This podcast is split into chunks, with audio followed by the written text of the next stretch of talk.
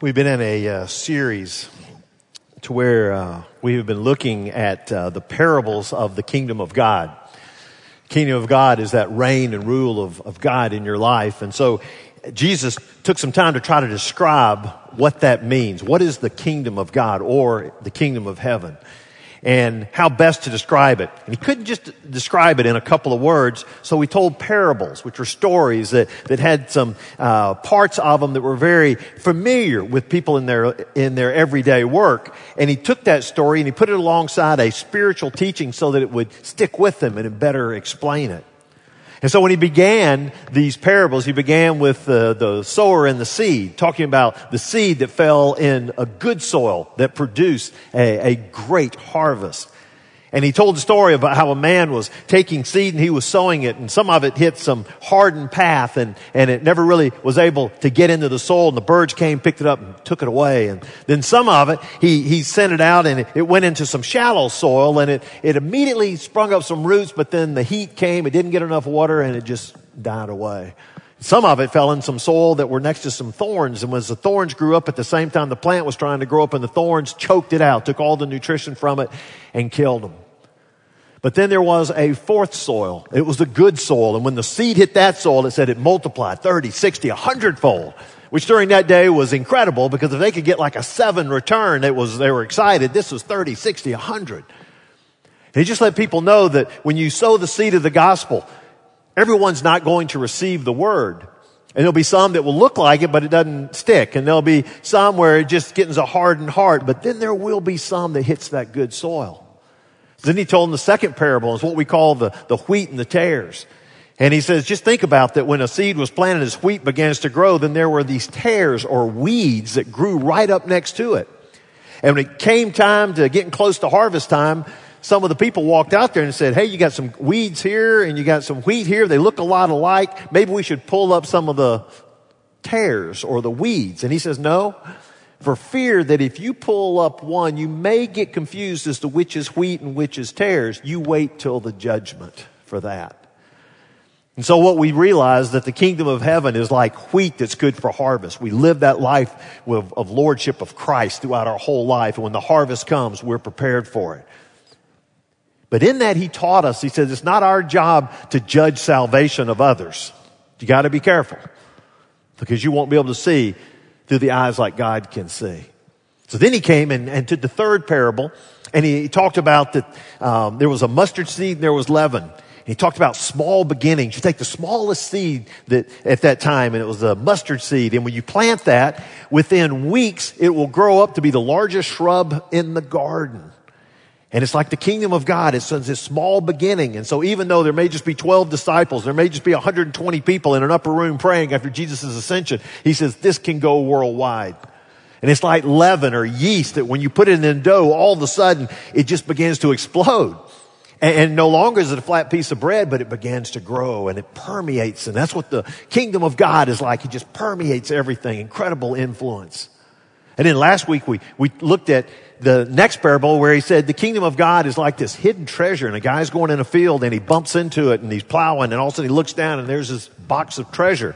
So he hides it again, goes, sells everything he has, takes the money, buys the field, and in the process he gets the treasure with it. And he's got an incredible uh, investment here because there's so much more in that treasure than even he paid for in that property. And so it was the surprise finder, a guy that just going through life and all of a sudden he bumps into and he's confronted with the gospel. But then there was that serious seeker, that merchant who was looking for pearls, looking for the best and greatest pearl. And Jesus told that parable that when he found the pearl, and he called it the pearl of great value, that once he found that pearl, and he'd known, because he'd been searching all over the places, this is a keeper. He sold all his other pearls, sold everything he had so he could purchase that pearl of great price. And even then he knew that the price he paid for was less than the incredible value that it had. And that the kingdom of God is like that. It is so valuable. It's life transforming. And so he's walked through these and now he's getting ready to close out this teaching time. And as he's ready to close out this teaching time, he tells one final parable. And it's separate from the other four in this sense. The other four are dealing with the kingdom of God, the reign and rule of God right here, right now on earth where we live. But he closes out talking about the consummation of the kingdom of God. What happens at the end time? What happens when God's going to draw a curtain, drop the curtain down on life as we know it, and brings everything in? What will that be like? Chrysostom, who was a fourth century archbishop of Constantinople, he termed this the terrible parable. Gregory the Great in the sixth century said, This is a parable that is to be feared and not expounded. Well, we're going to go into some dangerous waters and we're going to expound on this parable. And it's one that Michael just read to you. And um, if you had to title it, it'd say the kingdom is like a large dragnet. It's like a large dragnet. And if I was probably speaking anywhere but church, I would have David Hicks play the dragnet theme from right now, okay? dun, dun, dun, dun. so, Jack Webb here. nothing but the facts, ma'am. All right, so we're going to give you nothing but the facts in this message. But if you have your Bibles open, in verse 47, he says, Again, the kingdom of heaven is like a net that was thrown into the sea and it gathered fish of every kind. When it says the word net, it is a word that's only used once in all the New Testament. And there are different kinds of nets. There's some of the smaller nets that fishermen would use when they throw it over the boat. But there is, this one is called a drag net. Uh, Michael has a lot of experience in this and growing up in Minnesota. Called it a seine, I believe. Is that correct, Michael? It's a seine or a drag net. And the way it is, is built is that there are two sets of rope one part at the very top has got like corks along the top so it will float. The bottom has weights to it so it will drop down. And what will happen is they will take a boat that will go out into the water to carry this huge net. Now what amazed me is that as they looked into research, researchers have shown that the length of this net could be anywhere from 800 to 900 feet long. That's three football fields in length it would be the length of it. The height on the sides, the heights would be 10 to 13 feet, and in the center, it's almost a wall of 26 feet. So it can drop down into the water, deep into the water, there and along the sides. And what they do is a boat will carry that out and it'll get to a certain point and then it'll turn parallel to the shore. And as it turns parallel to the shore, it begins to move and they drop these lines and they have lines on this side and this side in order to pull that net back. The largest of nets usually require one boat and 16 men. So you could have eight men on each side of this. And so I read all of that from commentaries, but you know, what you really got to do is talk to a real fisherman. And I talked to Michael and Michael shared with us that when they were doing this, that your key men was you put some men in the waters.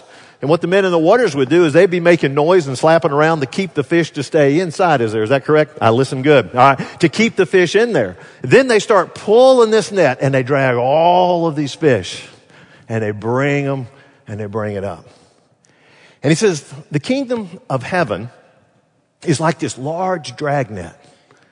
And it pulls in all of these fish and everything else, just brings them on in. And then it says, after that happens, it says, then the men, the fishermen, they sit down and they begin to sort the fish. And so as these fish come in, they begin to sort them. And they take the fish and they sort them between good and bad. The good they put into a container.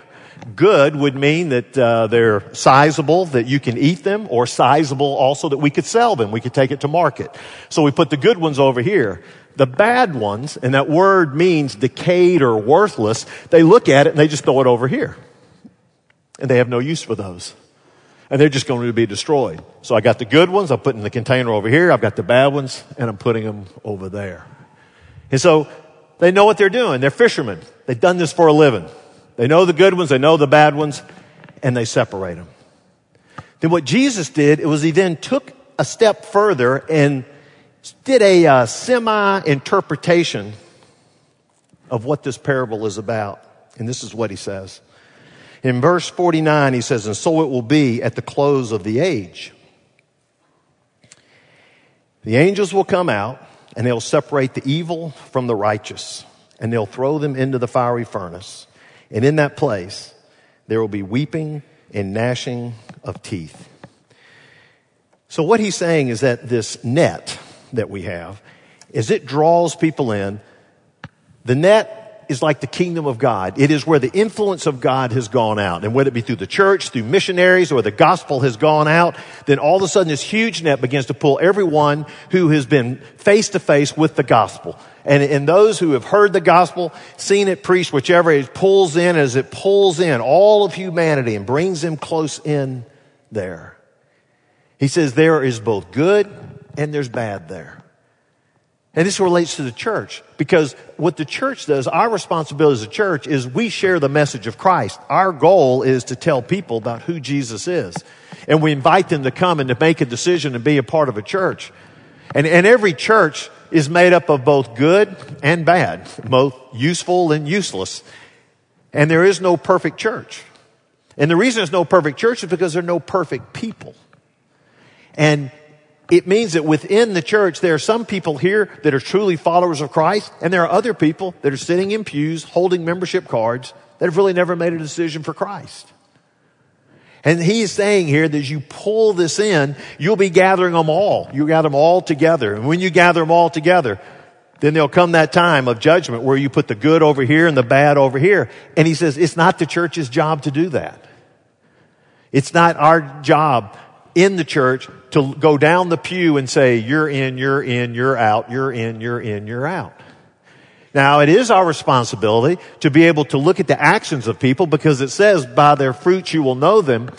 And then we can approach someone and say, man, the lifestyle that you're living is, opposite of what God's word has said and talk to them about that. But nowhere can we sit there and say with assurance, hey, this person is definitely lost. That only decision can only be made by God. And it says here that he will command his angels and they will come and they will separate. And they will separate the true believers from the pretenders. So, with that, you take that parable and let me delve into it a little bit and just answer some questions on it. First of all, separation is clear. Separation is clear. The part of this parable is that there will come a time of when the fish are brought in and there will be separation. There will come a time when the curtain on history is dropped down and there'll be a day of judgment and all of us will be brought to shore and there will be a separation of the good and the bad. Now, the angels will be like the fishermen a trained fisherman, when he's going through the fish, he will not have to pick up a fish and look at it and study it and put it up to the light, measure it with his arm, poke around in it. Fishermen know right away. Good, good, good, bad, bad, bad, good, good, good, bad, bad, bad. Same thing's going to be at the judgment. The angels are not going to have to sit there and when you come before them, they'll go, well, let me see, I've got a mound of documents I've got to read through. We got a lot of videotape, uh, because you were born, you were living in the 21st century, so we've got a lot of that on video. And we're going to review all of your life. We're going to weigh the balance and it's going to take a while, but then we're going to make a decision. Not at all. It's just like the fishermen. They're going to know right away. You're in, you're in, you're in, you're out. Good, good, good, evil, evil, evil. Follower, follower, follower, pretender, pretender, pretender. Be just like that. Separation is clear. There will be a time, there will be a time when as we're all brought in, there will be a separation. And to separate into two categories, according to what it says here, there'll be good and there will be evil. Second is, judgment is certain. Judgment is certain. He says in verse 50, he says, they'll separate the evil from the righteous and they'll throw them into the fiery furnace. And in that place, there will be weeping and gnashing of teeth. You may have heard that phraseology. It's used a lot in the New Testament. Weeping and gnashing of teeth. Weeping is usually not a good thing. It's not a real happy time when there's a whole bunch of weeping. Gnashing of teeth is a word that means to grind your teeth. And that means you're grinding your teeth out of rage. You're grinding your teeth out of anger. What it all means is that it is a horrible and painful fate.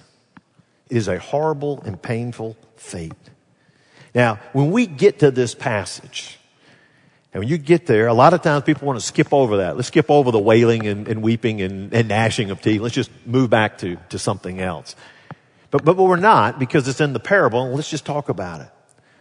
You see, one of the sad things is if you talk to people who are not believers and they'll talk about who Jesus is, and even when you talk to some believers and talk about who Jesus is, they equate him to like a 60s hippie. Uh, he's got his robe and his Birkenstocks, and he's uh, kind of walking around and says, uh, Peace, uh, not war. Uh, I love that teaching about the meek will inherit the earth. And then uh, he talks about how we need to humble ourselves, and then we're to be servants of others. And he says that we're supposed to love children. I mean, all that stuff. And that's just such a sweet Jesus, you know? And that's how people look at him. He's a good teacher. He's a kind man. Listen, every bit of that is true. Every bit of that is true. And I don't want to make light of any of those teachings. But if you really want to fully understand who a person is, you need to look at the whole body of work. And you need to take a look at the whole four gospels and look and say, who is this Jesus? And what was his teaching? Well, when Jesus told this parable, he said, There will be a judgment, and judgment will be certain. And so Jesus really makes two statements here that we need to remember. Number one is Jesus talked more about hell than heaven. You can read through all four gospels and see how many times he talks about heaven and then think how many times he talks about judgment and talks about hell. Now hell is real. It's real. Now, when it talks about the fires of hell, that could be literal or it could be uh, figurative.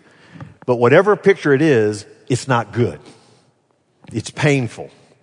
It's a place of torment. And the worst thing about hell is that the presence of God is not there.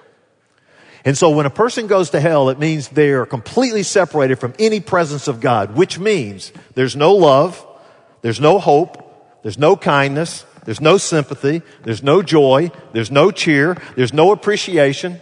There is no relief. Just weeping and wailing and gnashing of teeth for all eternity. Jesus talked more about hell than heaven. He says it is a reality. But number two is this. Jesus was very straightforward that there will be judgment for our sins. He's very straightforward on this point. You know, growing up, I heard a lot of uh, what we called hellfire brimstone preachers. Anybody ever heard of any of those? Just raise your hand if you ever heard hellfire brimstone preachers. Yeah, yeah, your britches are still uh, on fire from all that, isn't it? And at churches, what you do, we bring the guys in to be evangelists, okay? And then we'd say, and the preachers would tell them, light them up. Man, and all week they'd be laying it out, and you'd be just shaking, and they'd be bringing it bringing out the fire, the brimstone, brimstone, preaching about hell and stuff. And, and what's happened is over the years, we've sort of satirized those guys and caricatured them and, and kind of made fun of them, put them in movies and other things, and we laugh about them. And, and the, really the problem with that is what we've done is that not only have we just satirized or caricatured the individual, but we've weakened the message that they were preaching. Because you see, the message they were preaching, they were taking verses straight out of the Bible. In many of the verses they were taking, they were quoting Jesus himself. They were quoting him. And so they weren't just coming up with inflammatory language. They said, hey, this is what our Lord and Savior Jesus Christ, this is what he says. And what Jesus has said is that there will be judgment for our sins. And he says hell is the place that's real. I'm just going to give you a quick review. We're going to just walk through. This is like rapid fire and just out of the book of Matthew, out of all the four gospels, I'm just picking the book of Matthew. These are quotes that Jesus himself said. Ready? Here we go. But I say to you that everyone who's angry with his brother will be liable to judgment. Whoever insults his brother will be liable to the council. Whoever says you fool will be liable to the fire of hell. Matthew 5, 29. If your right eye causes you to sin, tear it out and throw it away. For it's better that you lose one of your members than that your whole body be thrown into hell. Matthew 5, 30. And if your right hand causes you to sin, cut it off, throw it away. For it's better that you lose one of your members than that your whole body go into hell. Matthew 8, 12. But many Israelites, those for whom the kingdom was prepared, they'll be thrown into outer darkness where there will be weeping and gnashing of teeth. Matthew 10, 28. And do not fear those who kill the body, but cannot kill the soul. You rather fear him who can destroy, destroy both soul and body in hell. Matthew 13, 42. And throw them into the fiery furnace, and in that place there will be weeping and gnashing of teeth. Then the parable today. Throw them into the fiery furnace. In that place there will be weeping and gnashing of teeth. Matthew 18, 8.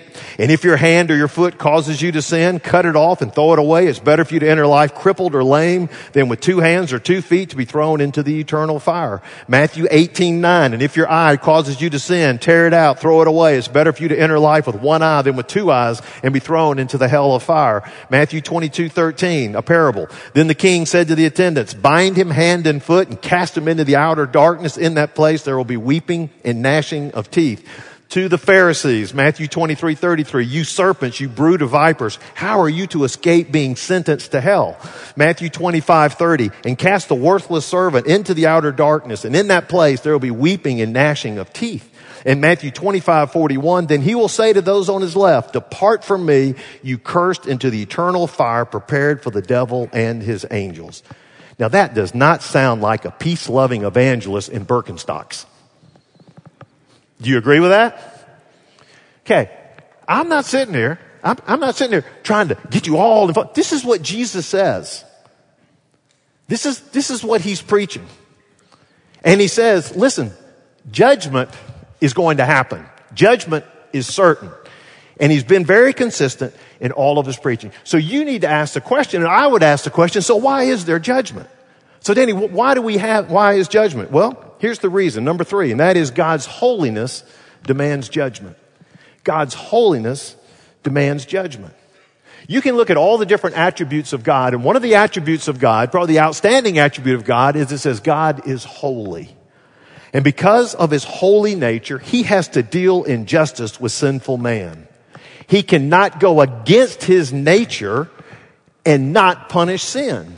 If he is a God who is holy, he is a God who is righteous, he is a God who is just. And because of that, he has to punish sin. Romans 3:23 says this, "For all have sinned and come short of the glory of God." Now, the great thing about that verse is the word all. That means every one of us. For all have sinned, and every one of us has come short of the glory of God. So that's why there needs to be judgment. Romans 5:18, the first half of that verse says this. Yes, Adam's one sin brings condemnation for everyone. Garden of Eden, Adam and Eve, they came together. When they partook of the fruit which God had forbidden them to eat, it says sin entered the world. And then when Adam committed that sin, we were born with Adam's nature. We have a sin nature. And so we automatically move in and we sin. That's kind of our, our default. And he says, because of Adam's one sin, it brings condemnation for everyone. Every one of us. Every one of us is to be judged. And then in Romans 6.23, well, what does that judgment look like? It says, for the wages of sin is death. Wages is payment. It's what you've earned. You said, okay, so I've sinned. What do I earn with that? You've earned death. Death is separation from God. Physical death is when we feel separated from others here on earth. Spiritual death is when we are separated from God. And so sin is wrong. It deserves punishment. And God's righteousness is this moral standard. And when we violate that standard, then in keeping with God's holiness and righteousness, He acts justly and He punishes the one who sinned. Your sin, my sin, cannot be swept under the rug. God cannot go against His own nature. It's impossible for God to go against His nature. And what's amazing is that, you know, I'll hear people say, well, I just think God is too good, too loving, too compassionate to, to sentence anyone to go to hell or to spend eternity in something like that. It just doesn't seem like it's fair. Well, try to put it like this. All right, let's say that you had a family member and somebody came up and murdered them. I mean, just premeditated, murdered them and they went to a trial. Pleaded guilty. Jury saw him guilty. Judge saw him guilty. And the judge says, tell you what, we know you're guilty, but we're going to give you 10 days of hard labor.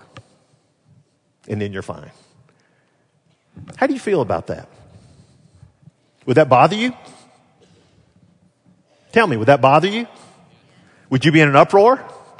Would all the news broadcasts be covering that trial? Would that judge, what would be happening to that judge? Would people be demanding that he be disbarred? Would see someone say, how in the world could he not see all of that evidence and see that?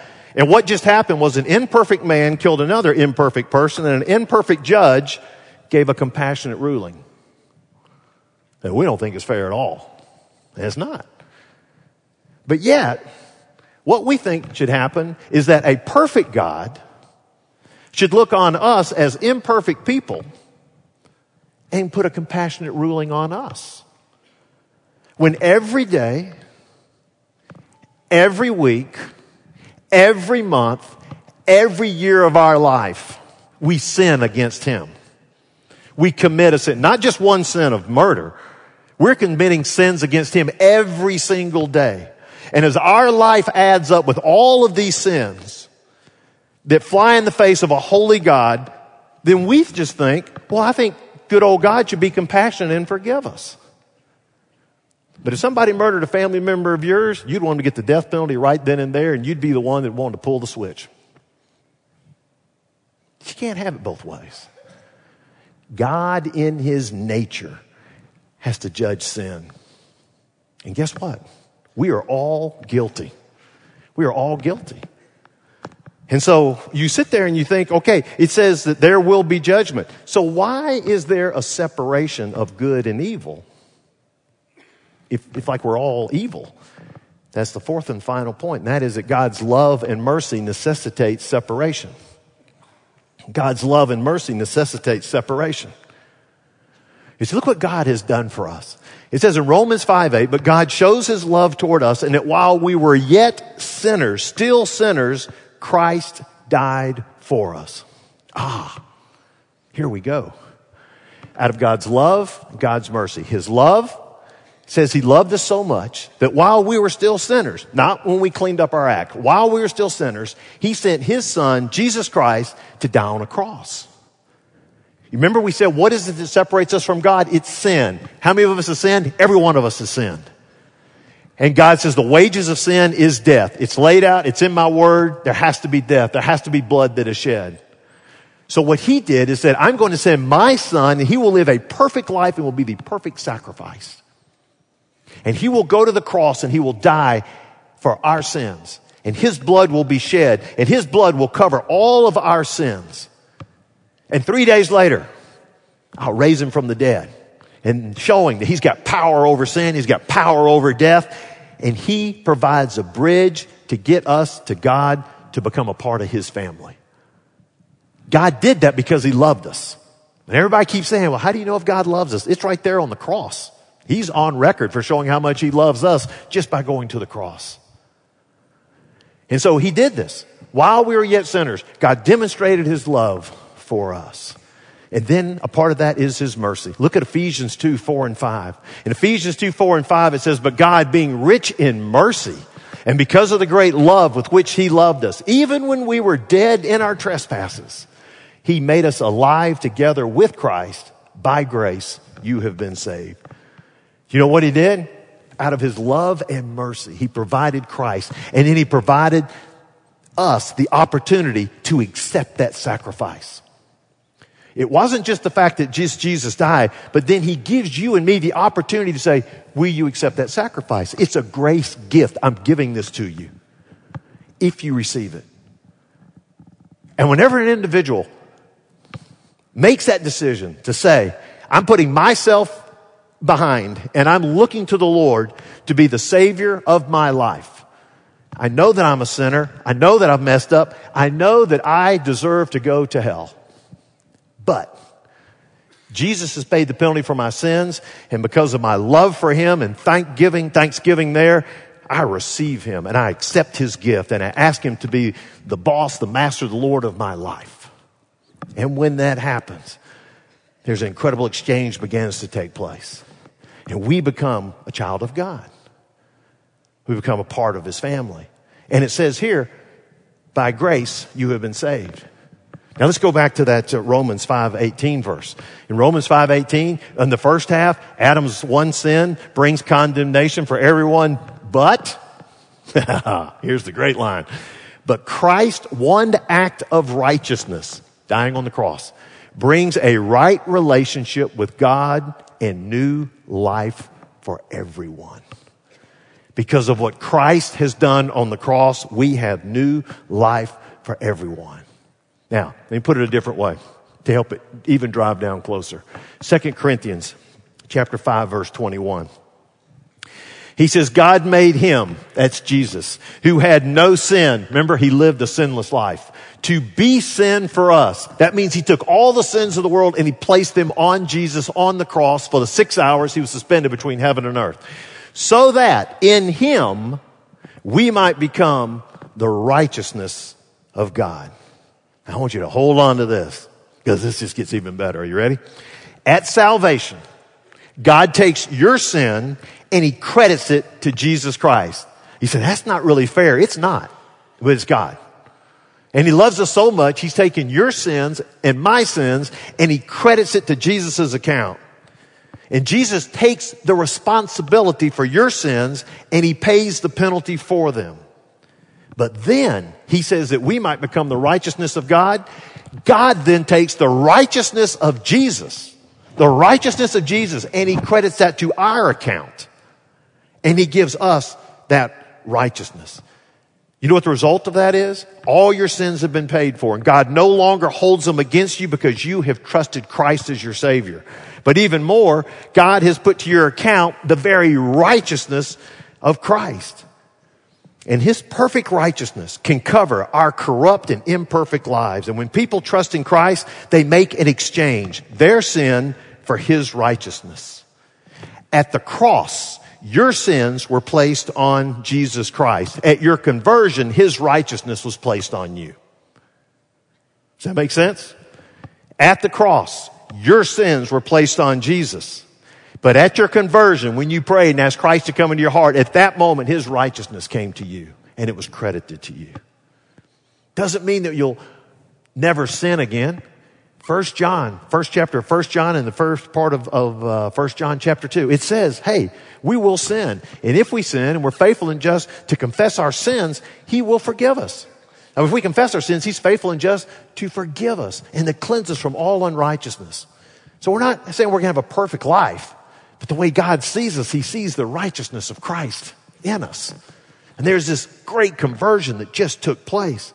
So when God looks at a believer, he sees the righteousness of Christ. Now, the more I thought about this, I said, okay, in the, in the illustration, when they drew the fish in, and the um, and the fishermen, you know, they they sat down and they and they were looking at the fish and they said, "Good one, good one, good one, bad one, bad one," and they could do it really quick. So I said, "Okay, now the angels, when they come, and when you come before them, they're going to separate good and evil. Well, how are they going to know that?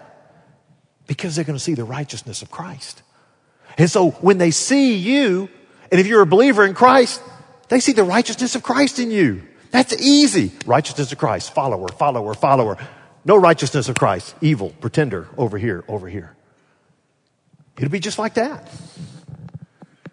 And when you make that decision for Christ, it says your sins are forgiven and you receive the righteousness of Christ. And so what's the result? John 5, 24. Look what he says. He says, truly, truly, I say to you, whoever hears my word and believes him who sent me, this is Jesus speaking, he has eternal life. He does not come into judgment, but he is passed from death to life. He is passed from death to life. He doesn't come into the judgment. You've made that decision, you'll spend eternity in heaven with God. There's not that judgment. And so the good, they have the righteousness of Christ. The evil, what they're doing is they're counting on their own deeds, their own good works, their own religious activities. And the Bible says that our righteousness is like nasty, filthy, stinking rags. It's just that old stuff that's, that's wadded up in the corner in your garage that's got a lot of grease and mess on it. And that's what you show before God and say, hey, this is my righteousness. He said, it's not going to get it. And so you get, it, he gives you an option. He says either you can rest on Christ or you can rest on your own good works as you approach judgment. Listen, God is the one who's established the ground rules. That's his sovereign right. And when he set the ground rules, it was this. Sin results in death. You believe in Jesus, you have eternal life. You reject Jesus, you will face punishment. And so when God created man and woman, He gave them a freedom of a choice. He gave them right there in the garden. Will you follow me? Will you love me? Or will you go your own way? They decided to go their own way. They committed a sin. Once they did that, sin nature came into all of us. And we seem to have this default where at times we want to go our own way and not God's way. But He gave them that choice. Will you love me or not love me? When He sent His Son to die on the cross, He paid the penalty for our sins. Once that's been made known, He gives you a choice. You have the freedom to make that choice to whether to accept that sacrifice or to reject that sacrifice. You know, God never sends anybody to hell. You choose to go there. That's not his desire. And he doesn't drag anybody to heaven. It's your choice to go there. So you've got it right in front of you. It's your choice. Nobody else can make it for you. Mama can't make it for you. Daddy can't make it for you. I don't care how much your grandmama's been praying for you and your grandfather. They can't make it. And it's good to pray for you, but they can't make that decision for you. You and I have to make that decision ourselves. I made it. It was a summer when I was eight, getting ready to turn nine. Even at that young age, I understood enough to know that I was a sinner separated from God and made that decision for Him. And then hitch my wagon to Him and say, I'm going to live for Him. And my wagon's hit some ruts along the way and some wheels have come off it at times and I don't live a perfect life, but I have stayed the course knowing that I am His child adopted into His family and I'm a child of God. And I know for certainty that when I breathe my last breath here, my first breath is in eternity with Him. And there's no question about that. And it's not because of any great do's and don'ts I've lived in my life. It's because of what Christ has done on the cross. And because I made the decision, just what he says here, whoever hears my word and believes him who sent me. And that belief has action to it. And now every one of you here has to make that same decision. And that's why this parable is so fearful on there because it points out the reality of what eternal punishment is like. And nobody needs to go there. And there's no reason for you to go there. And you have the opportunity to make that decision to receive Christ. Now,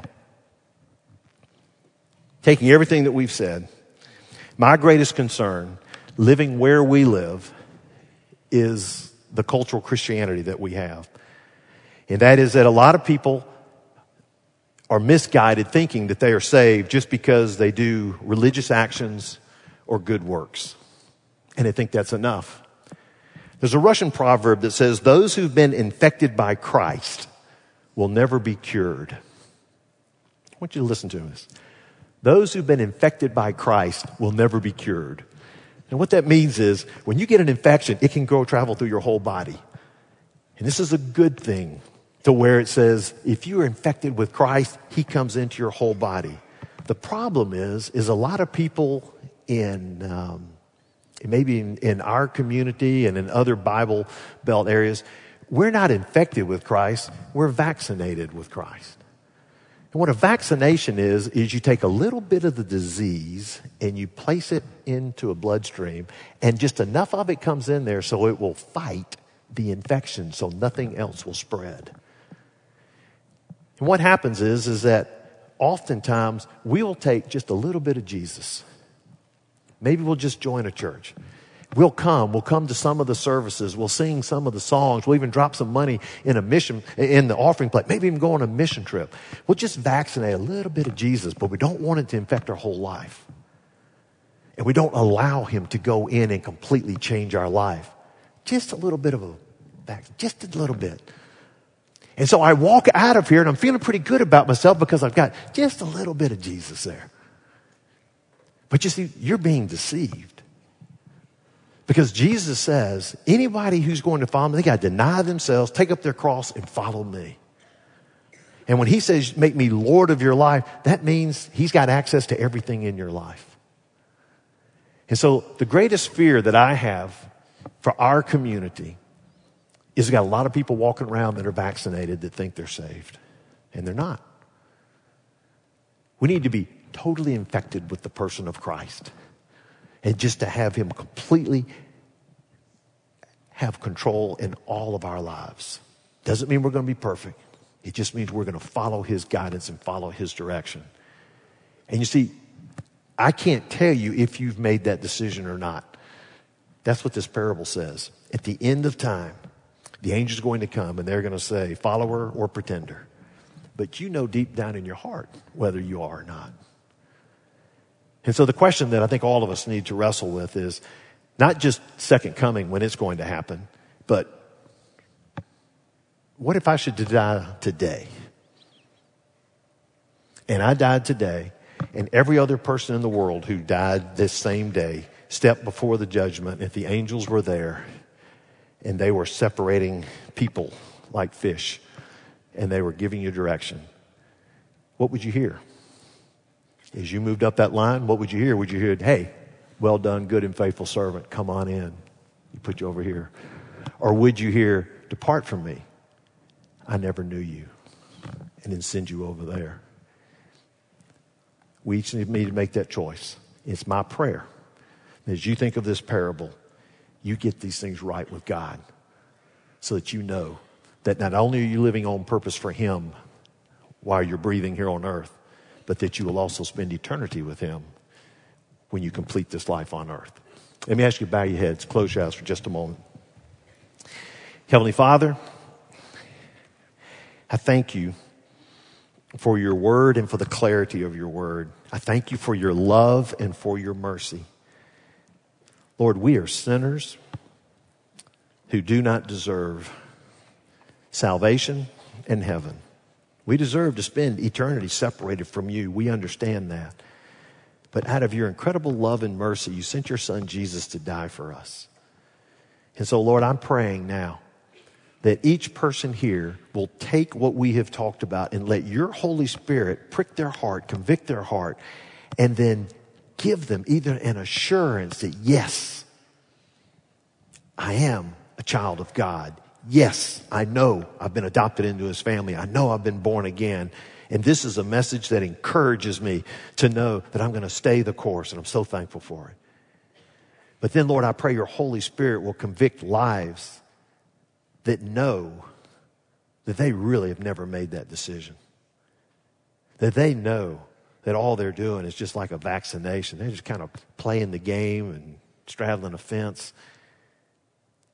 And that through that conviction in their heart, that they today would say, Lord, I want to get this right with you.